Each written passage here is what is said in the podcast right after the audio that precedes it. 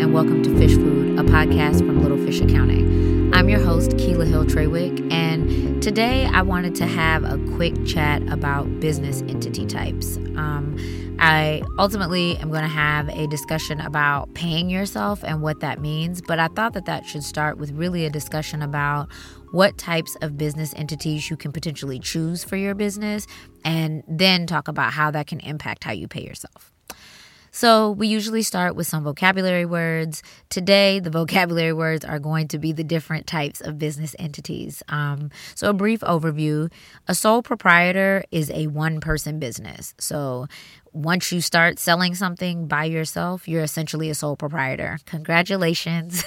Regardless of whether you've registered it as anything, set up a business bank account, any of those things, you are a business owner. The second vocabulary word is partnership. The easy way to think about this is that a partnership is a business with more than one person. Um, you don't have to have equal shares, you don't have to have equal ownership, but essentially, you now have another person helping you run the business. The third one is an LLC. Um, we'll talk more about this in a bit, but an LLC is a business entity type that you register with the state. Um, it can be started as a sole proprietorship or a partnership, but you're going to go through the process with whatever state you live in to have it set up. And the last one that we're going to talk about today is called an S Corp. An S Corp is an election that you make at the federal level and impacts how you're treated um, tax wise and the options that you have. So let's start with a sole proprietor. A sole proprietorship is essentially the easiest business type that you can make. You don't have to register anything, you don't have to set anything up. As soon as you start selling, you know, soaps out of the trunk of your car. You are a sole proprietor. You are a one man business running a show. And so, one of the things to remember about being a sole proprietor is that essentially you can't pay yourself as an employee. Um, all of the money that comes into your business is yours. You're taxed on that profit.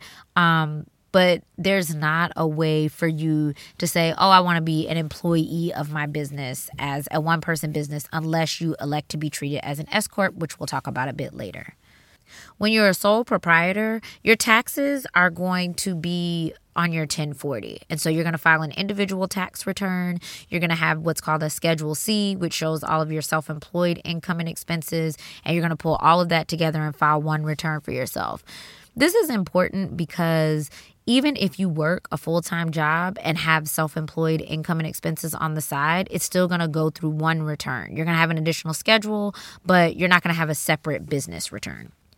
A partnership means that, again, you and at least one other person are in business together. If you file for an EIN, they'll tell you how you're taxed because you have more than one person. And generally, you're going to do some business registration with your state.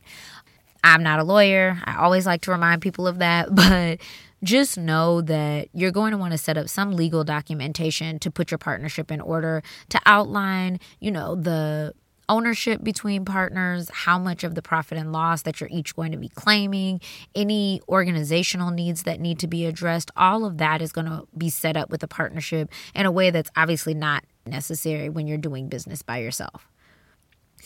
A partnership files an informational return with the IRS, and that is called a Form 1065.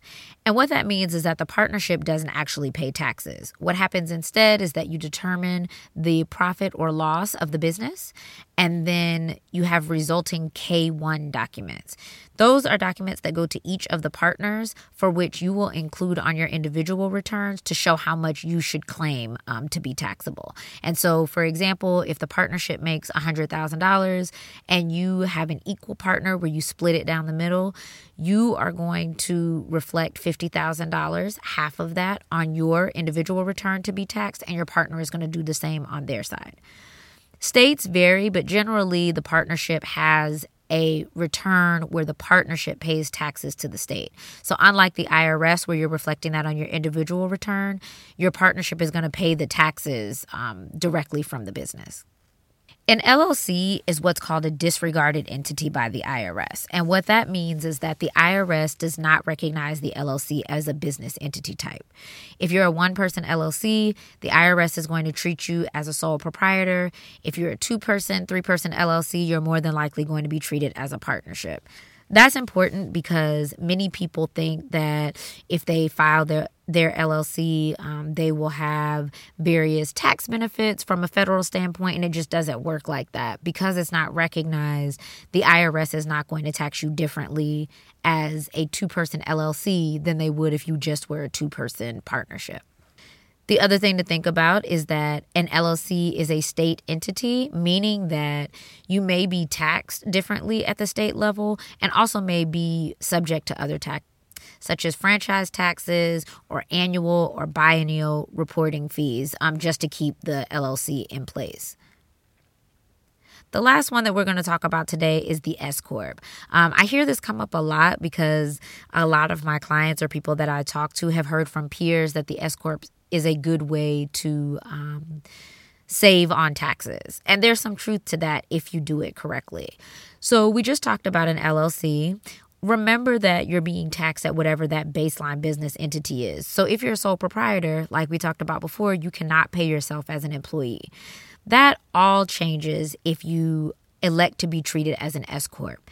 Now, since your business is a separate business entity, you have the opportunity to put yourself on payroll. So, this means you can hire a third party payroll system or identify the payroll taxes yourself, which I would not necessarily recommend, but you're going to pay yourself as a W 2 employee. You'll get a check with whatever frequency you've already set up, so whether that's weekly or bi weekly, and you're going to have payroll taxes withheld. So, that's federal taxes, state taxes, Social Security, and Medicare.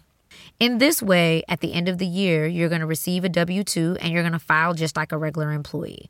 On the other hand, your business is going to file an S Corp return, which is a separate return that identifies the profit and loss from the business. You'll still report that income on your individual tax return, but instead of it being self employed income, it'll show up on what's called a Schedule E, which is income that you didn't actively that's where your rental income will show up, as well as where items like S Corp profit and loss will come through. The reason that this will save you taxes is not only because you can pay yourself and deduct the expense of paying yourself and associated income taxes. It's also because you are not subject to self employment tax. So, when we talked about the Schedule C early on, one of the kind of cons to the Schedule C is that there's an automatic assessment of self employment tax, which is Medicare and Social Security that's assessed on your profit. You avoid that when you have an S Corp because it's a separate entity type. Instead of it being treated as self employment income showing up on a Schedule C, it is showing up on a Schedule E. So I hope that was helpful. Um, like I said, just wanted to say something quick so that you have a sense of the different business entity types, how they're taxed differently, and how they're defined for federal and state purposes. Thank you for listening. You can find Fish Food on Apple Podcasts, Spotify, Stitcher, or wherever you listen to your favorite podcasts. Want more? Sign up for our newsletter at littlefishaccounting.com slash subscribe, where you will receive bi-weekly news, events, resources, and guidance to help you on your accounting